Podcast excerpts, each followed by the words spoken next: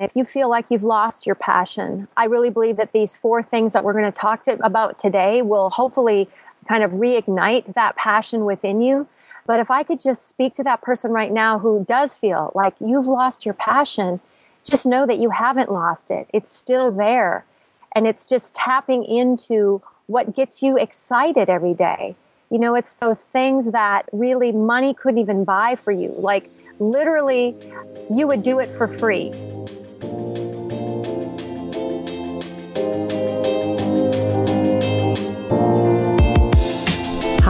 This is Amy, the Senior Group Fitness Instructor at the Indoor Cycle Instructor Podcast. Are you looking for a spark of inspiration to bring to your next class? Find us at indoorcycleinstructor.com. Hi, and welcome to another episode of the Indoor Cycle Instructor Podcast. A very special episode because this is number 200. And for those of you who have been with me since way back at the beginning, thank you. And as always, I am very appreciative that you're listening. I wanted to do something special for the 200th episode. Uh, we've talked about just so many different things. And in the process of kind of deciding, you know, what would work best here, I uh, was talking with Amy, and, you know, we were trying to decide, you know, what are instructors really looking for the most? What we came up with was the idea that an instructor wants to be the person that his or her students can't wait to see again. And while Amy and I were talking, we both very quickly realized that there has been one person in our lives that personifies that exact thing. A person that you literally cannot wait to see again. And I hadn't seen or talked to her in a long time because she lived here. She was actually an instructor with Amy a long time ago. So I reached out to her and found out that she's doing a lot of cool things down in Tulsa, Oklahoma. Her name is Dr. Shannon, and she's joining me now. Shannon, welcome to the Indoor Cycle Instructor Podcast. Thank you so much, John. And it's just an honor to be here. I couldn't think of anybody that I've ever met in my life that I would want to have more for my 200th episode than you. So thank you for joining me. Absolutely. And I am just smiling from ear to ear. That is the sweetest, nicest thing. So thank you. Well, let's give everybody an understanding of who is Dr. Shannon. And you are uh, somebody who you're about the same age as us. We have daughters that are the same age. And you and Amy taught together. Where I really got to know you was through your chiropractic services, which helped a bunch of uh, numbness that I had in my arms over the years. And so, give everybody understanding, you know, if somebody said, Who is Dr. Shannon? Tell us who you are. John, thank you for asking that. I would say, um, first of all, I've been a fitness instructor since 1985. So, back when leg warmers and and you were looking fabulous. and, and, thong leotards looked cool, you know. Um, Amy and I taught at the club together for many, many years. And so I am a fitness instructor still today, not teaching as regularly as I used to. I'm also a chiropractor. I have a private practice as well as I'm on staff at the Cancer Treatment Centers of America. So I have the privilege and the honor of taking care of patients with cancer every week. And I'm also a mom. I have a 20 year old daughter and an 18 and a 17 year old. I love life. And I really feel like my calling on this planet is to be a messenger of hope. So if I can do one thing today, that is to inspire your instructors and to awaken the hope that's within them. As I thought all this through, I thought, you know, what are the attributes that Shannon had that all, that you know for me, and it wasn't uh, it wasn't a creepy thing. I just really needed to see you, uh, you know, on a regular basis, and I and I've talked to a lot of people who felt the same way, and you know, you and I've talked a little bit, and what we've really come up with is, you know, the four keys to being the instructor they can't wait to see again because you, as I said before, uh, exemplified you know these four things, and they are essentially being passionate, being encouraging, being honest, and then being grateful. So I'd like to explore all four of those with you, if uh, I can. Absolutely. The first thing is that, and, and and you, I don't know, hopefully people are hearing it in your voice. You are passionate about the things that you do. You know what, John, I am. And it's something it, it, that it's just there. Just innately there. You know, I believe we all have a calling. I believe we all have a true love within us for what we do, um, for what our calling is. And hopefully everyone has found that. I know that I feel that all the time when I'm teaching classes because there, it is such a passionate thing to do. I mean, you are in a room with people, sweating with them. There's something that is just so incredibly passionate about that. So I really believe living our lives really with that passionate, not even just drive, but really being led by that passion and serving that deep passion that lies within us and that love that we have for what we do and doing what we love. Exactly. So, what would you say to someone who's looking at you a little down in the mouth? You know, how how how do you communicate your passion to help uh, essentially encourage them, which was the second thing that we came up with? Well, going back to passion, if you feel like you've lost your passion, um, I really believe that these four things that we're going to talk about today will hopefully kind of reignite that passion within you. But if I could just speak to that person right now who does feel like you've lost your passion, just know that you haven't lost it. It's still there. And it's just tapping into what gets you excited every day. You know, it's those things that really money couldn't even buy for you. Like literally, you would do it for free. You know, whatever that. so many do, actually. I, I know, I know. But I really believe that when you start tapping into that true joy and that true passion that's on the inside of you, which I believe we're all called to be really servants and to not just be blessed, but to really be a blessing to others. When you start to tap into that mindset and realize that you have something so unique within you and it's such a gift to, uh, you know, to you and it's such a gift for you and it's such a gift for others through you, you will see that you have so much value. And when you start to really value you, yourself and your life and the gifts that you have, they will grow. They will grow and that value will grow. And soon you won't be just doing it for free anymore, even though you would, because you're not really doing it for the money anyway. You're doing it because of the great reward that you get just being who you were designed to be. That's so cool because, you know, I recognize myself personally, you know, a lot of the reason that I'm there, other than the discipline that having a scheduled class gives me, that I just really appreciate it when people appreciate what I've done. And I know when I'm in there and I'm all fired up, there might be a little coffee involved, but um, the uh, people respond to that. Absolutely. I think passion is contagious. I mean, when you get around somebody who's really on fire for whatever it is they're doing, um, there's just something that's very contagious. There's something that's very compelling about that. And truly, John, I, I really believe that for me, when I'm really being my passionate self and really allowing the passion that's in me to be expressed, uh, uh you know, around me, it's because I'm not thinking about me. I'm really, truly living in the moment and I'm giving of that gift. When you're teaching a class, John, you're not thinking about you. You're thinking about your, you know, your instructors, if you're teaching instructors, or your students, if you're teaching students. You're thinking about those people that you're serving. That's true passion. Because I know there are times when I'm weighed down with some issue or something, and I find myself thinking about it rather than teaching my class you know, you think nobody notices, but my guess people do. Well, absolutely. But, you know, uh, and, and being an instructor for so many years, we know that, I mean, the show goes on. I mean, when that class starts, you're there. And so no matter what, you are, you are in that moment, be in that moment, give out of that moment and just have fun with where you are in that moment.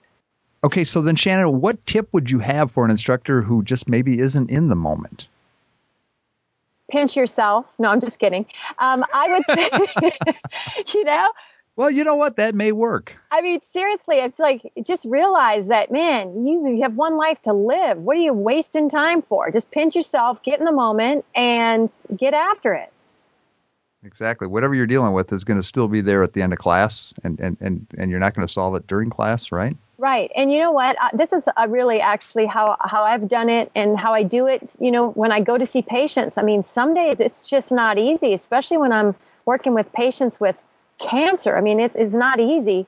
And you just, you just stop, take a deep breath, close your eyes and, and just say, you know what? I'm just going to give, but I'm also going to see what I can get from each moment here. And all of a sudden you start to realize that your, your students in your class or your patients, in my case, they're really given to us. So just, just be there to receive what they're given back. Because they don't even know they're given. But man, every time you touch somebody, whether it's physically or, you know, metaphorically, you're, you're being touched back. One of the things I've always enjoyed most about you is that you are infinitely positive. Thanks, John. Yes, and and again, if I wish everybody listening to this would have a chance to meet you and for for real because you can really just through the positive expression that you have, if that sounded right, kind of lift everybody up. Talk about you know well, how do you do that? Because I know you're human. You've got things that drag you down as well. How do you stay positive? Well, you know, it's interesting, John, because a lot of times when people will say that to me, "Oh, you're so positive," and and they say it like it's such a great thing, like somehow I'm superhuman. And even though I appreciate where they're coming from, the reality is it's a lot harder to be negative than it is to be positive. So I'm actually taking the easy way out. I've oh, decided. Oh, come on. I don't believe that. no, but honestly, it's a lot easier to see something from a, you know, half full versus half empty, but it's a lot easier even to just view it as full and just to say, you know what, we can sit here and we can look at how life isn't the way we think it should be and it can become really miserable. And I mean, and you can stay in that pity party for a while, but I mean, and I've, I've had days like that. And then one day you wake up and you go, what am I doing? I'm draining myself of energy, just being miserable. I choose happy. So therefore, you know what? I'm going to see what is good right now. I'm going to see what is, uh, you know, shiny and I'm going to focus on that. And all of a sudden, what you focus on grows you know, you're a businesswoman. You're dealing with customers, clients all the time. All right. And so, do you have a strategy that you use to make certain that you're positive? You know what, John? Um, it's so funny that word strategy. Um, usually I love the sound of that, but when you said it that time, it sounds like, oh my gosh, do I really have a strategy for trying to make people think I'm nice and encouraging? no, I really, but I like the question. Um, no, I do not have a strategy, John, except for to just, like I said, you know, you can live in ease or you can live in dis ease.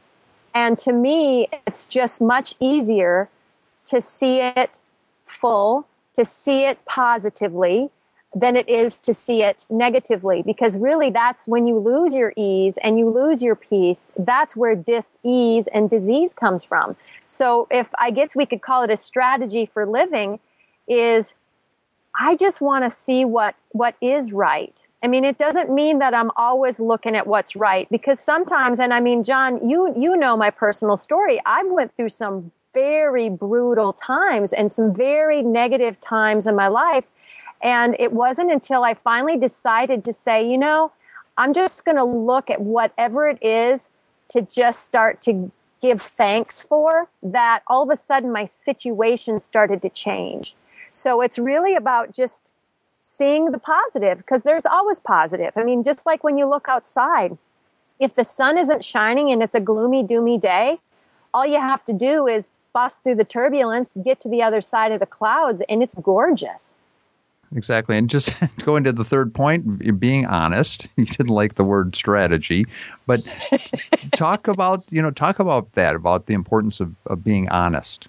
Well, John, you know, when you said it's it's really about being the instructor that people want to see again, if you can tell somebody the truth in love, there's nothing greater because we really live in a world where people are always telling you what you you know they think you want to hear because they're usually trying to get you to do something that they want you to do. You know, they usually have a strategy or a you know, some sort of hook where if we can just get them to do this, then we win. But truly, I believe true honesty and truth is isn't about win lose. It's about win win. And it's about win win and even a triple win where even the greater good of, of like humanity wins when we're really truly being honest. But a lot of times people will say something that's negative and they'll say, well, I'm just being honest.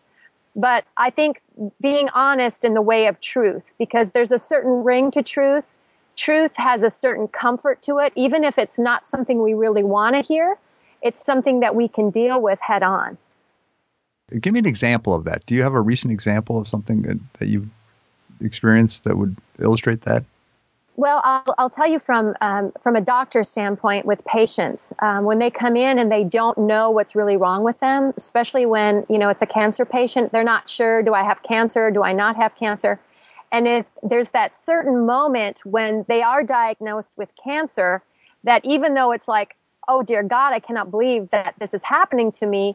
On the other side, it's like, it's almost like there's this moment of relief, like okay, at least now I know why I feel this way or why my body's functioning this way. It's like it's an answer. You know what I mean?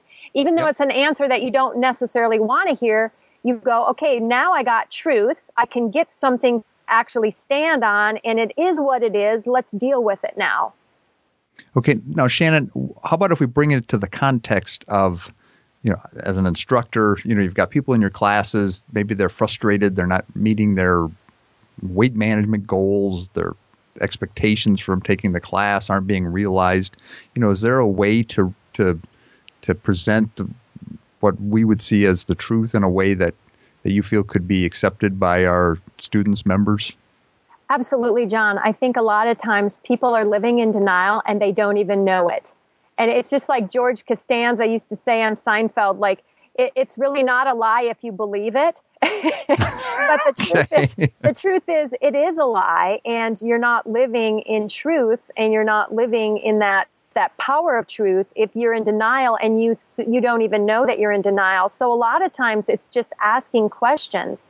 People will come to me all the time and say, you know, I've tried to lose weight, I can't lose weight, I've tried everything, and I say, okay, okay, you know, and you just kind of meet them where they are with that.